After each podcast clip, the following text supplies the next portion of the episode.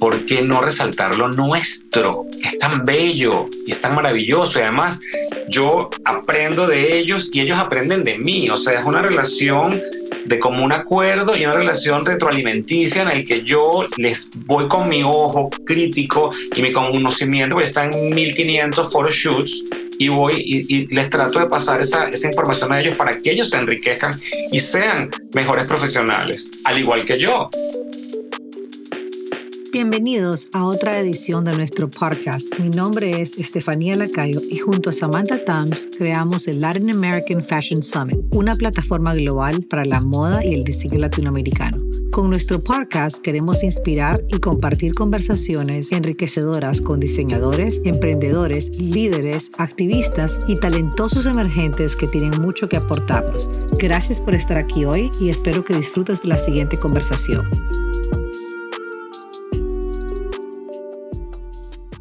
Hoy tenemos el placer de recibir a un amigo venezolano, Rodner Figueroa. Rodner cuenta con 25 años de trayectoria como presentador de televisión. En el 2014 fue premiado con un Emmy como el mejor presentador de televisión de habla hispana. Su carrera se distingue por su trabajo en empresas como NBC Universal Telemundo Network y con una carrera en periodismo muy respetada. Sin embargo, en el 2021, Rodner decidió emprender un nuevo rumbo junto a su pareja y socio Ernesto Matis y lanzaron la colección Roder Figueroa, la marca de moda basada en Miami especializada en crear siluetas femeninas elegantes, confortables y sofisticadas para todos los días. Roder además es el cofundador de I Love Venezuela Foundation, una organización no lucrativa que asiste a niños en condiciones vulnerables en áreas como la salud, educación y el desarrollo social Bienvenido, Rodner, querido, al Last Podcast. Hola, Estefanía. No sabes el gusto que me da tener esta plática contigo. Bueno, el gusto es mío. Llevamos rato queriéndola grabar y a mí me, igual me da muchísima ilusión porque, bueno, sos un amigo, pongámosle amigo nuevo, amigo de los últimos cuatro años de mi vida, pero muy intenso la relación porque he llegado a conocerte mucho y, y en diferentes momentos importantes de, de transición en tu vida, que es exactamente un poco de lo que vamos a platicar hoy. Correcto. Eh, siempre me encanta empezar los podcasts platicando, poniendo en contexto a nuestro público cómo nos conocimos. Y me puse a pensar hoy, y creo que fue por email, ¿no? Fue cómico porque fue por una amiga en común que te dijo que yo era la persona indicada para ser el presentador del primer Labs que hicieron en México. Y ella me puso en contacto contigo. Me recuerdo, por favor, ya me recuerdo perfectamente. Tú en ese momento. Ángela, Ángela, Ángela Hirsch. Ángela Hirsch. sí, nos puso en contacto. Qué divina, she's the best at, de poner a la gente en contacto. Y, así es. Y fue así, y no llegaste. no, eh, no llegué. Y, te quiero, y te quiero. Me recuerdo perfecto, no teníamos budget para, para volarte a ti, a tu camarero. Porque hay que ser completamente honesto. Yo, por supuesto, estaba dispuestísimo para ir, pero mi manager me dijo, no puedes aceptar pagar tu, tu boleto, porque una vez que tú hagas eso con ella y se corre la voz, más nunca te tienes que pagarte tus tu boletos forever. Y yo le dije, pero I really want o sea, yo realmente quiero ir. Y me dijo, no, no puedes. Y, y a veces en este negocio, desafortunadamente, uno tiene que, que escuchar a su, a su manager y, y lamento no haber estado ahí la primera vez, muchísimo, pero también pienso que los tiempos de Dios son perfectos porque es la participación que tuve en el Latin American Fashion Summit eh, el año pasado, en el que tuve la oportunidad de moderar el panel contigo y con Sam y con Samantha. Para mí fue más maravilloso, ¿sabes? Especialmente que para mí, Sam y nosotros nunca habíamos compartido nuestra historia en stage y a pesar que no viniste ese año, porque no teníamos el budget para pagar tus boletos, estábamos empezando para todos los que nos están escuchando, todo emprendimiento, chicos, a todos nos cuesta. Y obviamente no me podía dar el lujo de, de volar a Rodner, obvio.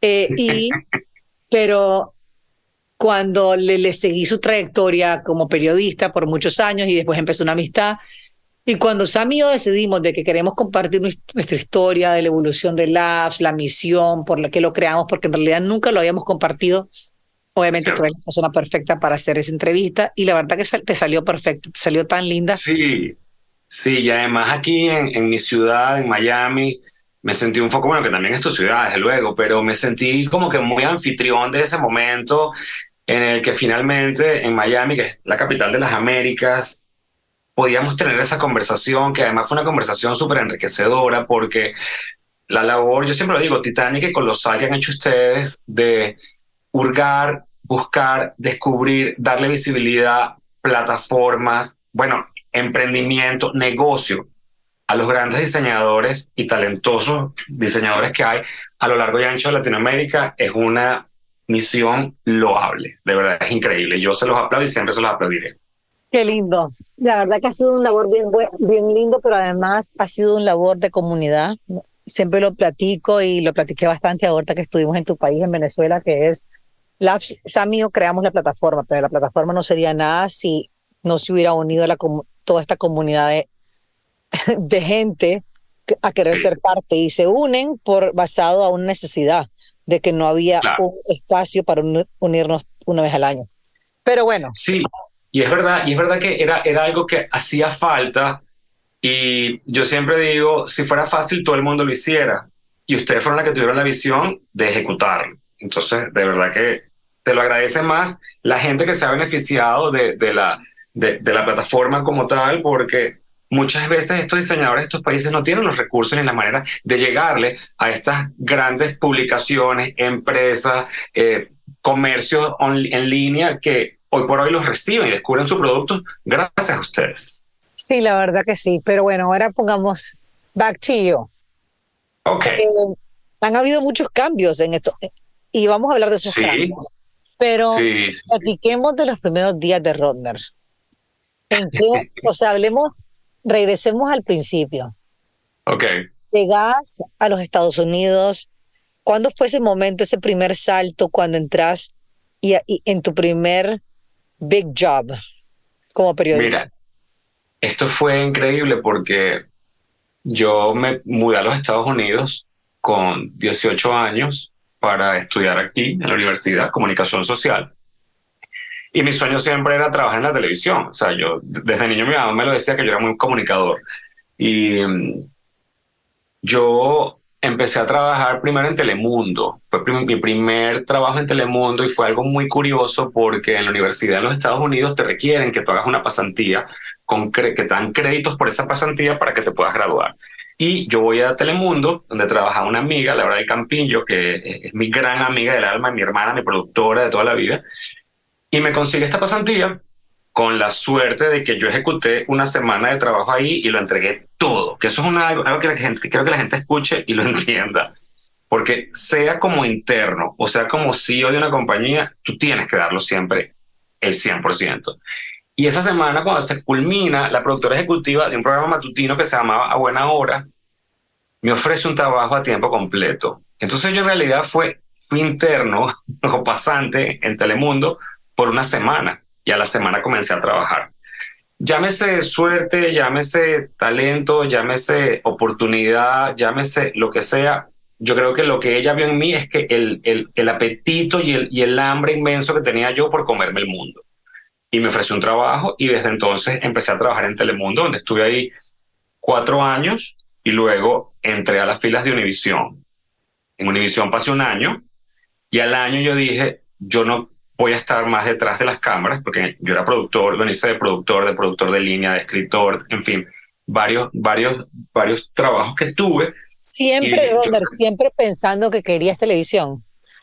Sí, sí. Yo, yo crecí en la Venezuela de los 80, que crecimos con una televisión maravillosa, que había unos presupuestos insólitos. Bueno, y, y de hecho, el Miss Venezuela para nosotros era, era algo alucinante porque Joaquín Riviera, que era el productor de, mis, Venezuela, junto a Osmel Sousa, ellos viajaban a Las Vegas, viajaban a Broadway y se traían todas estas ideas que en estas grandes producciones y los implementaban en el concurso. Ese era el momento en el que Venezuela se paralizaba para ver un, un Venezuela.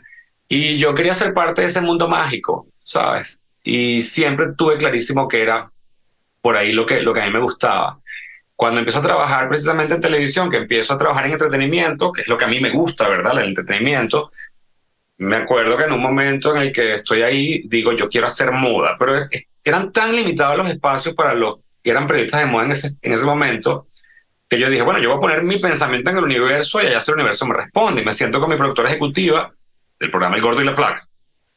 Y le digo, mira, ya yo no quiero estar más aquí, yo me quiero ir a hacer periodismo de moda.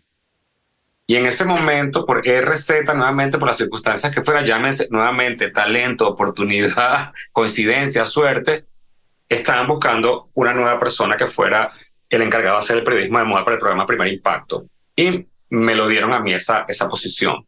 Y desde ahí empecé entonces a viajar a Nueva York, a entrevistar, pero mi enfoque siempre fue buscar a los diseñadores latinoamericanos en los Estados Unidos. Y conté con la, con la gran fortuna de, entrevistar a personajes míticos del mundo del diseño latino, y como no sé, Oscar de la Renta, por ejemplo, que en paz descanse, maravilla de ser humano, un señor en toda la extensión de la palabra, un caballero. Eh, Carolina Herrera, eh, mi compatriota, a quien puedo llamar mi amiga, que ha sido una mentora para mí, porque siempre que la vi, siempre que la vi, siempre tuvo un consejo y, la adoro. Eh, Narciso Rodríguez, bueno, en fin, y, la vida me fue llevando a ir buscando no solamente ese tipo de talento, que, que son personas de las que uno aprende nada más con conversar con ellos, pero también personas que están en el mundo de las relaciones públicas, eh, de, distintos rubros del diseño que a mí me fueron enriqueciendo y me fueron inspirando y sembraron en mí el sueño de decir, yo, yo me encantaría diseñar, ¿sabes? Y fue algo para mí súper natural cuando con esto de las redes sociales empecé a leer que la, la, mis seguidoras me decían, me gusta tu estilo, me gusta cómo vistes, me gusta el trabajo que haces, ¿por qué no nos diseñas algo para nosotras? y me atreví a hacerlo. Y gracias a Dios, toco madera, me ha ido muy bien. Ok, ese fue cuando decides hacer el salto y cambias de carrera. ¿Cuánto tiempo estuviste como periodista en las televisiones, entre Telemundo y Univisión en total? Bueno, te voy a decir algo y tú sacas la cuenta porque yo comencé a trabajar en televisión en 1994. saca la cuenta. ya este año serían, a ver, 29 años. No quería decirlo porque iba a sonar. mira, es toda una vida con una carrera y tiene que, por muy, o sea, yo que te conozco de una manera personal y sé que sos una persona sumamente, eh, o sea, no, no me impresiona de que te has arriesgado a tomar a tomar un cambio en tu vida y cuando hablabas de que llámele suerte, llámele no, es actitud. Tú tienes una actitud muy positiva y creo que eso es lo que esas personas encontraron en vos en cada uno de esos momentos cuando tú fuiste a, tocar la puerta como pasantía de una semana. Obvio, tú hubieras entrado, así ha sido en Labs, entre una persona con una pasantía, con la mejor actitud y al instante las contratamos. Eh, Correcto. Pero también quiero decir algo, creo que es importante, Estefanía, para todas las personas que nos están escuchando, que no todo es mieles. Hay momentos de espinas también en, en cualquier carrera y en cualquier situación, en cualquier trabajo, en cualquier familia. Hay momentos de espinas, pero la capacidad más importante que tiene que tener uno es la capacidad de, adaptabilidad y, y, aceptación a una nueva circunstancia. Porque la primera vez que, que yo, después de haber pasado 17 años en, en Univisión, y cuatro que ya había pasado en, en, en, Telemundo, o sea que ya tenía 21 años trabajando en la industria de la televisión. La primera vez que me quedo sin trabajo, me quedé, entre comillas, en el aire porque tenía una sola fuente de ingresos. Y para mí, la lección más poderosa de eso fue, no puedes depender de una sola forma de ingresos, tienes que tener múltiples fuentes de ingreso. Yo estuve cesante por espacio de casi dos años y en ese espacio de, de, dos años también tuve la suerte de que, bueno, vamos a decir, no tuve necesidades o escasez económica en mi vida, pero tuve la oportunidad de llevarme un aprendizaje que para mí fue muy valioso, que es, no puedes poner todos tus huevos en una sola canasta porque en ese momento que la canasta se te rompa por debajo, te quedas sin huevos. Y es una analogía muy fea, pero, pero es así. Y por eso cuando yo empecé a ver, en respuesta a lo que me decían mis seguidoras de que tienes que, que diseñar, yo dije, sí lo voy a hacer, pero lo voy a hacer en el momento correcto, porque para mí era sumamente importante regresar a la televisión, porque mucha gente dijo de mí que más nunca volvería a trabajar en televisión. Y para mí eso se convirtió en un reto personal, de que yo dije, yo no voy a hacer absolutamente nada y me va a mantener absolutamente bajo perfil hasta que yo regrese a la televisión. Y cuando yo regrese a la televisión, voy a regresar a la televisión con el propósito de diversificar mi, mi portafolio personal, digamos, a nivel laboral. Y así fue como sucedió. Cuando yo regresé a trabajar en Telemundo, dije, bueno, ahora es el momento de hacer otras, otros emprendimientos paralelos. Porque además la televisión cada día se está encogiendo y reduciendo su mínima expresión porque la gente ya no consume televisión como lo hacía antes. La gente está, migró la audiencia de la pantalla chica, migró a los teléfonos celulares, a los iPads, a las computadoras, porque hoy por hoy la gente vive metida en las redes sociales. y ahí es donde está el problema de audiencia. Es algo que tú has hecho muy bien. Bueno, que es manejar esa capacidad de esa audiencia que te ha podido dar la televisión, trasladar eso a las redes sociales. O sea, para los que no siguen a Rodner en las redes sociales, tienen que empezar a seguirlo ahorita. O sea, te quedas captivada escuchándolo decir toda una historia, cómo ponerte un scarf por 15 minutos y te lleva a su Facebook y vos seguís escuchándolo. Yo digo, yo no puedo creer de que yo sé cómo, lo que él va a hacer ahorita y aquí estoy yo queriendo ver y escuchar a mi amigo cuando yo sé exactamente qué es lo que él va a hacer. Pero bueno. Eh, sí, pero, pero ¿sabes lo bonito de esto? Y que también es, es lo que yo encuentro más fascinante, que la comunicación en las redes sociales es tan próxima que por eso es que la gente se ha ido a, llámese Instagram, Facebook, TikTok. Cada vez que tú estás en vivo en una transmisión de esta, tú puedes leer lo que la gente está hablando, opinando, comentando. Y hay una familiaridad entre el interlocutor y la audiencia que en la televisión no existe, porque la pantalla te separa completamente. Y los tiempos, los tiempos en, las redes sociales son eternos. Te puedes hablar y extender en un tema, como bien dices tú. El otro día hablé, por ejemplo, de qué opinaba yo de la canción de Shakira y pasé hablando, no sé, 15 minutos. Eso en la televisión hubiera sido imposible. Me hubieran dado escasamente dos minutos para que lo analizara. Entonces, creo que es importante también entender que es, otro vocabulario y, otro, y otra dinámica la que hay en las redes sociales. No, es, es el hecho, tú lo acabas de decir. Yo me acabo de salir de mi zona de confort y ahorita que fui a Venezuela, para mí era muy importante hacer lives con, con, la, con la audiencia y con la comunidad que pudieran Te ver. lo vi todo, por cierto. Me encanta. Y no sabes cuánto crecimos las redes a través de esos lives, porque la gente, y cuánta gente me escribió para decirme, eh, hagan más eso, por favor, porque queremos conocer a las personas detrás de las marcas, queremos conocer cómo son los talleres. Y hacían una pregunta y al instante les podía contestar, que es exactamente lo que tú estás, de lo que estás hablando. Correcto. Eso es lo que te da las redes. Y creo que todo el mundo quiere eso, pero tú también tienes mucho de esto, este lado humano tuyo, en el cual siempre lo hablas, hablas mucho, siempre recuerdas a tu mamá, hablas de tu pareja, de Ernesto, hablas de tus perritos. Eh, tú no haces sentir, o sea, lo haces muy bien. Entonces, bueno, es que yo creo que uno tiene que sentir a la gente en, este, en estas redes sociales como verdaderamente como que estás hablando con tus amigos y no que estás hablando con la formalidad que requiere un, un programa de televisión.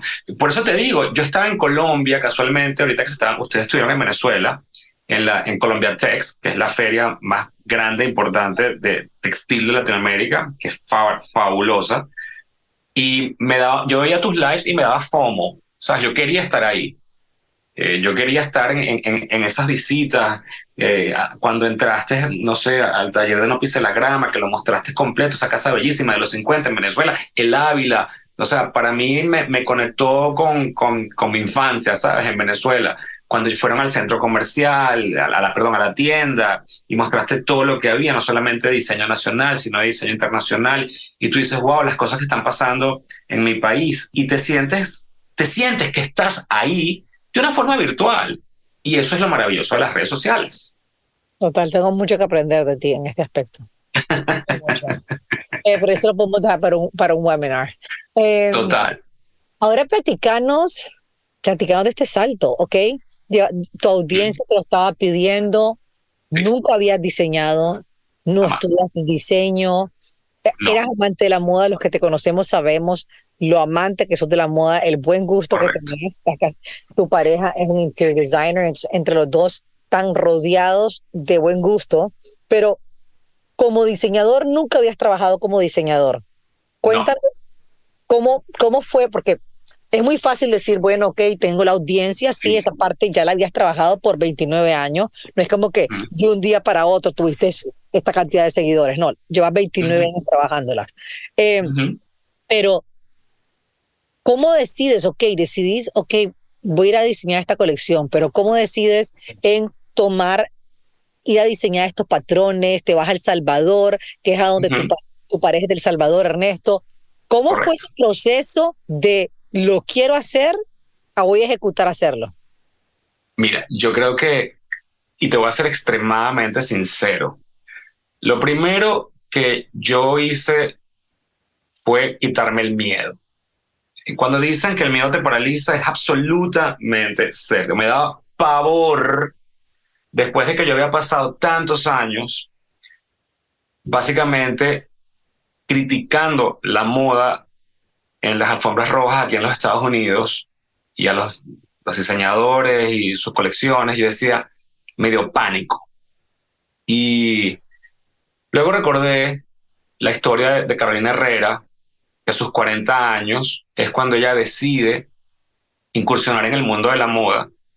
Y de hecho, ella lo que quería era diseñar telas y se reúne con Diana Brilliant, esta mítica editora de moda en Nueva York, y ella le dijo, no, Carolina, o sea, tú lo que tienes que, con el gusto que tú tienes, tú lo que tienes que hacer es moda. Y Carolina empezó a diseñar a los 40 años. Y yo dije, bueno, si Carolina empezó a los 40 años, claro, no me quiero en ningún momento que la gente piense que me estoy comparando con Carolina Herrera, por favor. O sea, distancia y categoría. Pero quiero decir que para mí fue un referente impresionante y Carolina bien decía en su momento que ella no sabía coser un botón, que pues, no la educaron para que cosiera, pero que sabía lo que le gustaba de cómo se tenía que ver vestida una mujer. Y yo dije, bueno, es verdad, yo no he estudiado diseño de moda, pero aparte de eso yo tenía una guía maravillosa de lo que mis clientas querían. Y yo pienso que para cualquier persona que esté escuchando esto, es importantísimo, aparte de quitarte el miedo, atreverte, es conocer a tu clienta. Creo que eso es vital para el éxito de cualquier línea de ropa. Y mis clientas, yo leí en mis redes sociales, por favor, diseña para mujeres que no tenemos el cuerpo perfecto. Entonces yo entendí que había como una especie de vacío eh, de diseño en el que considerar a las mujeres quizás un poco más rellenitas, como ella misma lo decía. Entonces mi, mi, mi, mi primer, mi primer concepto siempre fue hay que incorporar elementos de diseño y de estilo a la ropa que vayamos a realizar. Porque me decía una amiga, mira que, bueno, sí, es pasada de peso y me decía, yo voy de compra a las tiendas especializadas y en realidad ellos lo que hacen es que ah, recortan un cuadrado y te lo ponen encima y punto. Olvídate de estampados, olvídate de diseño, o sea, no hay, no hay, no nos hacen sentir femeninos. Entonces, yo tuve la suerte también de que Ernesto es mi socio en este negocio, que como bien dices tú, él es diseñador de interiores, amante de la moda, quizás hasta más que yo. Eh, y mi cuñada Carolina, que vive en El Salvador, otra mujer que también tiene un gusto impecable. Y la apuesta mía, porque me habían amigos en común, Alexandra Leré, que tiene su marca de ropa, me había dicho quizás en alguna oportunidad que eh, diseñar en, en, en, la China porque quizás era un poco más económico, pero yo, siendo latinoamericano, yo creo que nosotros tenemos la responsabilidad de generar industria en nuestros países. Es lo más responsable porque una vez que tú generas industria en un país, o sea, estás ayudando a quizás a una mujer que es costurera y esa mujer al tú generarle trabajo también va a ayudar en, la economía de su familia y, y, a lo mejor los hijos van a tener una mejor educación y vamos fortaleciendo nuestro país. Yo lo hice esto en medio de la pandemia, que fue el momento en el que tuve el tiempo para poder dedicarme a esto, que antes no lo había tenido. Y encontré con la gran fortuna que El Salvador es un país muy reconocido por la maquila. Encontré talleres que estaban cerrados y que cuando les dijeron que la línea de ropa era para mí, se mostraron muy, muy próximos y muy colaboradores a, a trabajar conmigo. Porque esa es otra cosa que también, como te digo, que aprendí esa lección. Yo empecé inicialmente trabajando con tres talleres, a cada uno le di parte de la colección y cada uno realizó su trabajo con una cabalidad absoluta eh, eventualmente cuando lo abrieron nuevamente y empezaron las órdenes de ciertas maquilas, pues algunas me dijeron, hay muchas gracias, pero no podemos ya. y lo entendí perfectamente bien. Pero básicamente lo, lo que hicimos también fue trabajar con una diseñadora salvadoreña, que es la persona que va entendiendo y va conceptualizando y va, vamos a decir, trabajando la parte técnica que quizás yo no tengo y va traduciendo mis ideas en las cosas que para mí son importantes en el diseño. Y ha sido muy bonito porque yo he aprendido mucho de ella, como siento que también ella ha aprendido de nosotros, y ha sido un trabajo mancomunado muy hermoso. Eh, como todo, porque también esto es algo que yo creo que es importante que la gente sepa, no todo lo que diseñas gusta hay cosas que gustan más que otras, pero ahí es cuando uno va calibrando y es, y, es de verdad, es un trabajo de equilibrio, de ir sabiendo qué es lo que gusta más, lo que gusta menos y también encontrar un punto medio, porque yo lo que he tratado es de arriesgar o de apostar a cosas de diseños de cómo me gusta a mí que se vea una mujer. Y muchas de las cosas que yo aplico en mis diseños son conversaciones que tenía con mi mamá, porque mi mamá pues siempre tuvo un cuerpo muy privilegiado hasta que, se retiró y porque mi mamá por muchos años eh, trabajó, una mujer absolutamente independiente, pionera, sui generis, eh, bueno, mi mayor referente en la vida. Y mi mamá hasta que trabajó se mantuvo, bueno, espigada. Pero luego cuando se retiró, decidió disfrutar la vida y se engordó. Y cuando se engordó, mi mamá me decía, las cosas que le molestaban del diseño, de ciertas, de ciertas prendas. Entonces, ese tipo de cosas, sí. Y esas son las cosas que has implementado en tus colecciones. 100%, 100%. Y me da muchísima, me da muchísima satisfacción cuando las mujeres que compran mi, mi marca me mandan las fotos con, con mi ropa y me dicen, me hace sentir bella, me hace sentir elegante, me hace sentir sofisticada. Y para mí es, y si tú ves mi línea, es muy sencilla. Yo creo que eso también traduce, traduce un poco en, en, mi personalidad está plasmada en la línea que yo hago, porque inclusive yo en mi forma de vestir también suelo hacer veces muy, muy sencillo, porque pienso que en la sencillez también radica la elegancia, ¿no? Y, y, es, y es bonito para mí saber que las mujeres gustan, como te digo, yo cuando comencé esto, yo lo comencé como un hobby. Para mí era un hobby durante la pandemia. Y de hecho mi colección se suponía salir eh, más o menos en abril, mayo del 2021, porque era una colección de primavera-verano y terminamos saliendo en agosto. Yo estaba de vacaciones en Mykonos cuando finalmente pudimos salir y yo dije, bueno, esto va a ser un fracaso, una colección de verano en el, que sale a la venta en el final del verano o sea, ¿quién va a comprar esto por el amor de Dios? Y de repente cuando empezaron a entrar las ventas, pim, pim, pim, pim, pim, pim, pim, para mí fue un alivio y entendí que también creo que hay una conexión emocional entre mi clienta y yo, porque ellas quieren, o es lo que yo siento, ellas quieren llevarse algo de mí. No sé si no sé cómo explicarlo, es que creo que tú tienes una cercanía. Tú has dicho varias cosas que son factores muy importantes para aprendizaje para las personas que nos están escuchando. Número uno es hablar sobre lo que has hablado mucho, que me parece que es algo que nosotros lo hablamos mucho en los summits, que es entender tu cliente. Tú has entendido tu cliente porque tú platicas con tu cliente. Estábamos hablando primero la televisión, ok, ahora tú tienes esta conexión con ellas en las redes sociales, ¿verdad? Platicas con ellas, las escuchas, las escuchas implementas eso los diseños. Me estabas ah, platicando tú antes de que entráramos a la llamada, tú sabes a dónde el estilo de vida de ellas, lo más seguro a dónde viajan, que es algo que nosotros hablamos todo el tiempo, que es, que yo lo platico siempre con los emprendedores, desde jóvenes a establecidos. Es muy clave entender a quién le estás vendiendo. Y no solo eso, quién te lo está comprando. Y no te hagas fantasías de quién querés que te lo compre, a qué realidad te lo está comprando. Entonces, ¿quién es tu cliente? Basado en quién es ese cliente, seguir diseñando para ese cliente. Y, ahí te van a salir tus hero pieces, que es algo que me encantaría seguir, que es, ok, ¿de qué manera estas colecciones las haces? ¿Las haces por, las estás haciendo por temporadas spring fall o estás haciendo drops como lo hacen muchos de los creadores de contenido? ¿Cómo estás haciendo, cómo sacas las colecciones?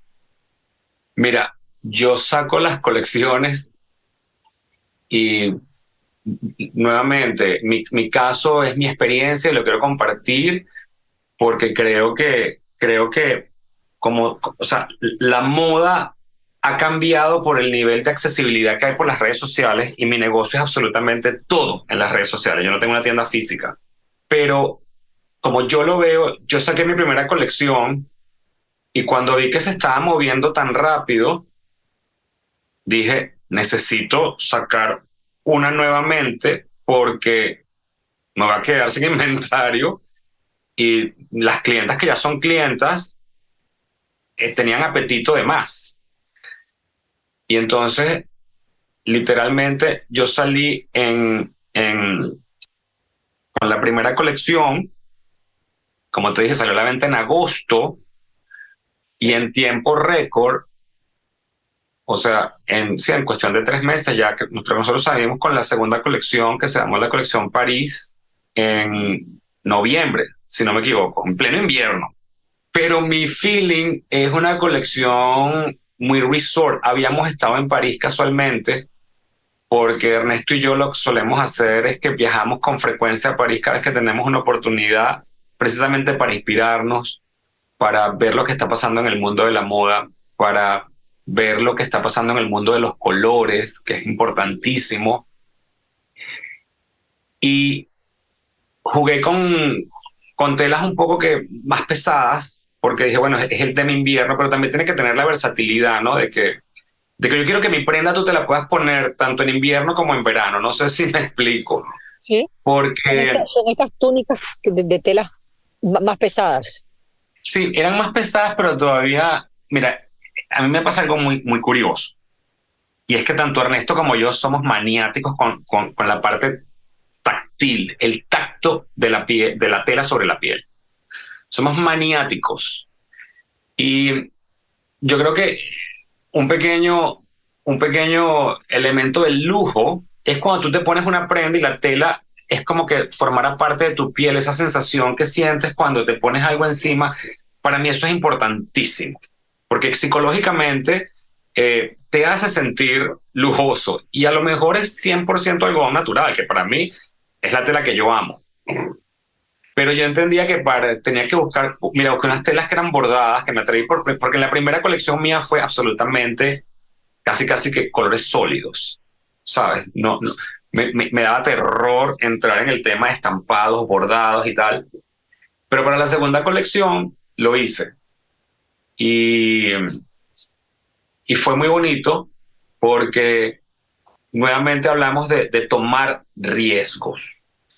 Eh, yo dije, bueno, ojalá que gusten, porque dije, bueno, ¿qué va a pasar? Y de repente a la gente le gustó lo que estaba haciendo. Y fue lo que me dio a mí también el valor de decir, bueno, tienes que seguir apostando. Gracias a Dios, y yo lo estaba comentando esto con una amiga, yo, yo soy muy afortunado porque generalmente cuando tú inicias un negocio en los Estados Unidos, siempre te dicen que por lo menos los dos primeros años o tres vas a estar en números y maybe más vas a estar en números rojos. O sea, no, no vas a recuperar la inversión y no vas a tener ganancia y tienes que aguantarte, bueno, como un campeón o una campeona, eh, sí, aguantando vara, como dicen básicamente, hasta que logres alcanzar tu meta. Y yo, gracias a Dios, tuve la fortuna de que, de, que en este año, cuando cada colección fue un éxito y, y empecé a ver ganancias, y dije, wow, pero también yo pienso, es porque, me he enfocado y eso quiero que lo escuches, o sea, no solamente cualquier persona que esté viendo esto, que lo escuche una persona que, que, está atravesando por una situación similar. Tú no puedes ver a los costados. Y con esto a qué me refiero, porque fue algo que me pasó. Mucha gente empezó a decir, pero ¿por qué no diseñas cosas más entalladas, quizás cosas más, eh, ta, ta, ta, ta, ta, ta, o sea, más fitted, ¿no? Y y lo hice porque a mí yo tengo seguidoras desde los 19 años hasta los 80 años. La verdad es que yo tengo un, un abanico de mujeres que me siguen enorme, ¿no? Y, y a pesar de que le fue bien, yo creo que me va mejor con la mujer rellenita. Porque no puedes perder el, el, la visión y la claridad de para quién estás diseñando. Ojo, y mi, como te digo, mi ropa, gracias a Dios, se la han comprado todo tipo de mujeres, placas altas, delgadas, mayores, jóvenes. Yo tengo una clienta que se llama Arlene, está en California, y Arlene me ha comprado todas y cada una de mis piezas. Ella se ha armado un fondo de armario impresionante con todas mis piezas. Y me manda la foto y me manda el video. Y yo digo, y es una mujer que tendrá, no sé, 35 años, casada, con dos hijos, maravillosa. Y ella me dice, es que yo, yo siento una conexión con tu ropa. Por eso cuando yo digo que, que, que, la conexión con tu cliente es importante, tú tienes que reconocer a tu clienta, tienes que, que, que, pensar en ella cuando diseñas. Y yo trato de tener variedad, porque creo que es importante tener variedad pero yo sé, yo sé lo que mi cliente está buscando. Y me pasó precisamente porque mi amiga Laura del Campillo, ella me lo decía, oye, en esta colección encontré menos cosas para mí. Y eso para mí fue un red flag, ¿sabes? una señal de alerta que me dijo, oye, no, no pierdas el norte. Porque como dices tú, quizás por querer cautivar otro tipo de audiencia, desatiendes a tu clientela mayoritaria. Y ojo, mi ropa, como te digo, se la ha puesto desde mi sobrina Carolina Matis, que, que tiene un cuerpo maravilloso y se ve súper elegante, chic y sofisticada. Y de repente, la última foto que me entró fue una señora que se compró el vestido para su cumpleaños número 80. Mira, me dieron ganas de llorar casi cuando la señora me mandó ver la foto y me dijo, no sabes lo bella que me hiciste sentir. Entonces, para mí hay una conexión emocional muy fuerte también con el tema de entender quién es tu cliente y para quién estás trabajando. Mira, lo que te pasó en esa colección es algo que le pasa a los diseñadores de 50 años de trayectoria, sumamente establecidos. Es muy fácil perder el norte, irte por trends, desviarte por el feedback de tal vez un editor de moda que no sabe quién es tu cliente y te viene y vos respetás, admirás a esa persona. Eh, y te vas y te desvías y decís, ay, no, yo quiero ser un poquito más fashion forward, es algo que lo vemos todo el tiempo, todo el tiempo.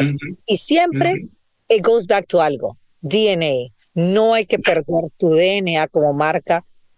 O sea, tú la tienes muy clara. Y qué, qué maravilla de que la tienes tan clara desde de, de, tan rápido, porque es impresionante de que solo en, tan, en, en la primera temporada hubieras podido dar de que tu clienta es una mujer de que pasa algún tiempo en su casa, eh, le gusta estar cómoda, pero se quiere ver elegante y linda para ir a hacer su Tal cual.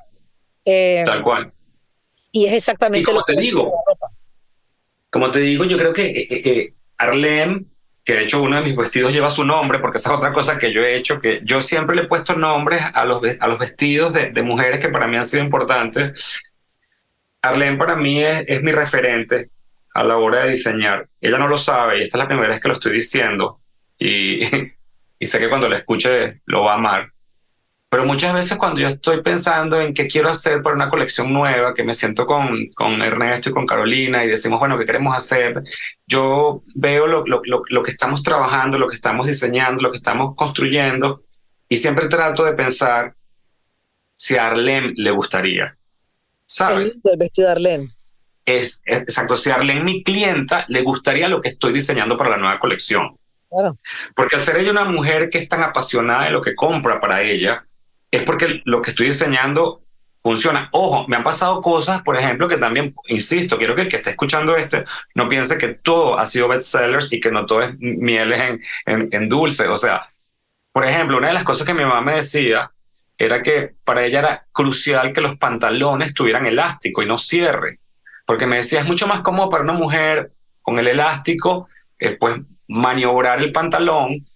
Eh, y yo hice un diseño así, pero creo que la persona que lo manufacturó en su momento no me supo interpretar bien lo que yo, lo que yo quería, ¿sabes?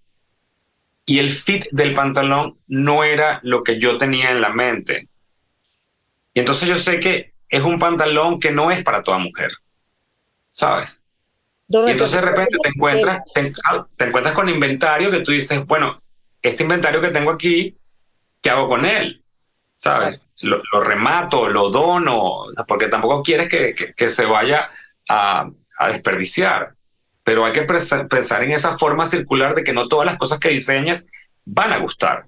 Pero sí tienes que estar seguro de que cada cosa que tú diseñes te la pusieras tú. Si yo fuera mujer, yo me pusiera todas y cada una de las cosas que yo diseño. Claro. ¿Qué estás haciendo eh, con el tema de de las telas. Yo sé que estás produciendo todo en El Salvador, que me da mucha felicidad porque estoy casada con un salvadoreño. Em, sí. ¿Qué estás haciendo con él? Porque es un tema, sí, que, que es un tema no fácil en Latinoamérica. Es muy complicado, es muy complicado especialmente porque, mira, te voy a contar mi experiencia muy sincera para que todo el que esté escuchando pues se lleve, se lleve un poco lo que yo he vivido, ¿no? Eh, yo he recorrido todas y cada uno de los proveedores de telas en Miami. Yo tuve mucha suerte en la primera colección porque encontré telas maravillosas eh, a muy buenos precios en Miami y luego con el tema de la, de la pandemia y, pues todo lo que sucedió con el, con el tema de, de que no había inventario, que estaban toda la, toda la industria estaba paralizada y por supuesto pues, no conseguía telas y no conseguía telas que me gustaran. Yo compro telas en El Salvador también, que hay una tienda muy buena que tiene telas ahí. Viajé a Panamá, a, a la zona de libre comercio a buscar telas. Compré telas en Panamá, pero no encontré lo que yo estaba buscando. Entonces, con esto no quiero decir que te estoy ahorrando un viaje a Panamá, porque lo que estoy diciendo es que yo para mi colección no encontré telas que me gustaran para mi línea de ropa. Pero variedad y, y, tiendas hay muchas. Pero acabo de estar en Colombia y me quito el sombrero con los colombianos, porque la industria textil de Colombia es maravillosa. Yo acabo de reunirme con proveedores de telas que, que tienen productos maravillosos eh, y una de las cosas eh, más importantes es que yo entendí también que tengo que diversificar un poco mi, mi negocio y me gustaría comenzar ahora a manufacturar también en Colombia. De hecho, tuve una reunión con, con un taller ahí en Colombia, pero bueno, eso no, no, no quiero no puedo hablar mucho porque es algo que apenas estamos en pláticas. Pero Colombia, para mí, en la región, aparte quizás de, de Perú o inclusive Brasil, yo creo que es el país ideal si tú tienes una línea de ropa de ir a buscar las telas. Sí. Porque e, e, estas ferias tienen, tienen, una variedad impresionante, al igual, que Brasil y al igual que Perú. Bueno, en México también hay, hay muchos talleres increíbles, pero creo que Colombia lo ha desarrollado mucho y tienen eh, y también lo manejan para compañías muy grandes de repente Perú es muy difícil porque le están maquilando a compañías tan grandes de que es difícil. Cuando en Colombia puedes encontrar espacios para marcas pequeñas, medianas y muy grandes. Correcto. Y eso fue lo maravilloso porque yo en un momento cuando llegué a Colombia Tex en Medellín, yo iba con una amiga, Claudia Zuleta, que es estilista y también tiene su marca, y mm, con Rafael Chénamo, que es otro amigo también, que es diseñador, que él ha vestido desde Jennifer Lopez, bueno, en fin. Eh, y otro amigo que tiene su marca que se llama Saltipun, Steven Cohen, y, cada uno tenía necesidades distintas, pero somos, vamos a decir, pequeños empresarios. Y yo le decía, yo decía, pero es que mira, yo creo que el tema aquí es que, o sea, yo necesito miles y miles de, metros o yardas de telas. O sea, yo necesito unas cantidades limitadas porque además mis colecciones no son nada grandiosas. O sea, yo manufacturo quizás 50 piezas en distintas tallas de un estilo, o sea, no, no son tantas. Eh, y eh, de repente empiezo a ver que post pandemia, como muchos negocios fracasaron desafortunadamente por estar cerrados por tanto tiempo, se han abierto estos grandes proveedores a tomar órdenes más pequeñas. Y yo dije, wow, esto para mí es una gran solución. Es una gran solución porque la variedad de tela que tienen es impresionante. Y había industrias ahí que son centenarias porque venían, no sé, operando más de 100 años y, y te ofrecen una, una, variedad maravillosa. Y creo que, creo que nosotros mismos, y insisto tanto en esto, que nosotros tenemos que apostar por invertir en nuestra región. Yo sé que a lo mejor suena un poco loco y descabellado decir, bueno, pero a lo mejor me sale mucho más barato hacerlo en China. Pero yo como insisto, a, China no le hace falta que le llevemos más negocio afuera. Yo, yo, esa es otra cosa que para mí quizás es un poco el reflejo de quién soy yo. Yo no soy una persona avara ni, ni, ni, ni, estoy pensando ah, sacarle hasta el último centavo. No, yo prefiero saber y duermo tranquilo y en paz de que yo le estoy llevando negocio a Latinoamérica y estoy fortaleciendo la economía de Latinoamérica y por ende construyendo que nuestra región se convierta en una potencia de la moda, porque lo somos como ustedes mismas han hecho ese rastreo y han dado esa visibilidad increíble al talento que hay. Hay talento en toda la región. Y nosotros la única manera de que fortalezcamos nuestra región es generando y creando negocio interno. No, yo siempre lo digo, o sea, y, y esto es algo que siempre lo hablo yo, y, y, lo hablo no es solo, nosotros siempre empujamos mucho de que la gente obviamente maquile y en, en, su, en, en Latinoamérica, pero también que contraten en Latinoamérica. Nosotros en, en el equipo uh -huh. de Labs, o sea, mi equipo de branding, que, uh -huh. o sea, de veras que el branding de Labs, eh, o sea, el, el, el éxito de un branding es tú poder abrir la página de Instagram y del website de alguien y saber, sin ver la marca, saber quién es. Tú ves un post de Labs y sabes que es Labs, sin tener que ver 100%. Nada. 100%. Es un grupo del Salvador con el que llevo trabajando desde el primer día. Y no me, o sea, ahorita no quiero compartir el contacto de tanta of gente. Course not. Pero, pero saliéndonos del podcast me lo pasas. Pero lo comparto con todo el mundo porque obviamente me encanta poderles generar trabajo. Y sí, sé que hay muchas compañías muy exitosas alrededor del mundo, pero no, ese trabajo como latinos, como plataforma, tenemos que ayudarnos y en todos los aspectos, en modelos, en maquilaria, uh -huh. en textiles, en diseñadores gráficos. El talento tiene que estar, nosotros tenemos que estar ayudándonos porque me encanta. O sea, en eso. todos los aspectos, o sea, la modelo, o sea, alguien me preguntó ahorita en Venezuela, eh, una chica que había manejado de Maracaibo y me pregunta, ¿cómo hago yo estando en Maracaibo para poder resaltar mi talento, yo estando aquí sin, po sin pocos recursos?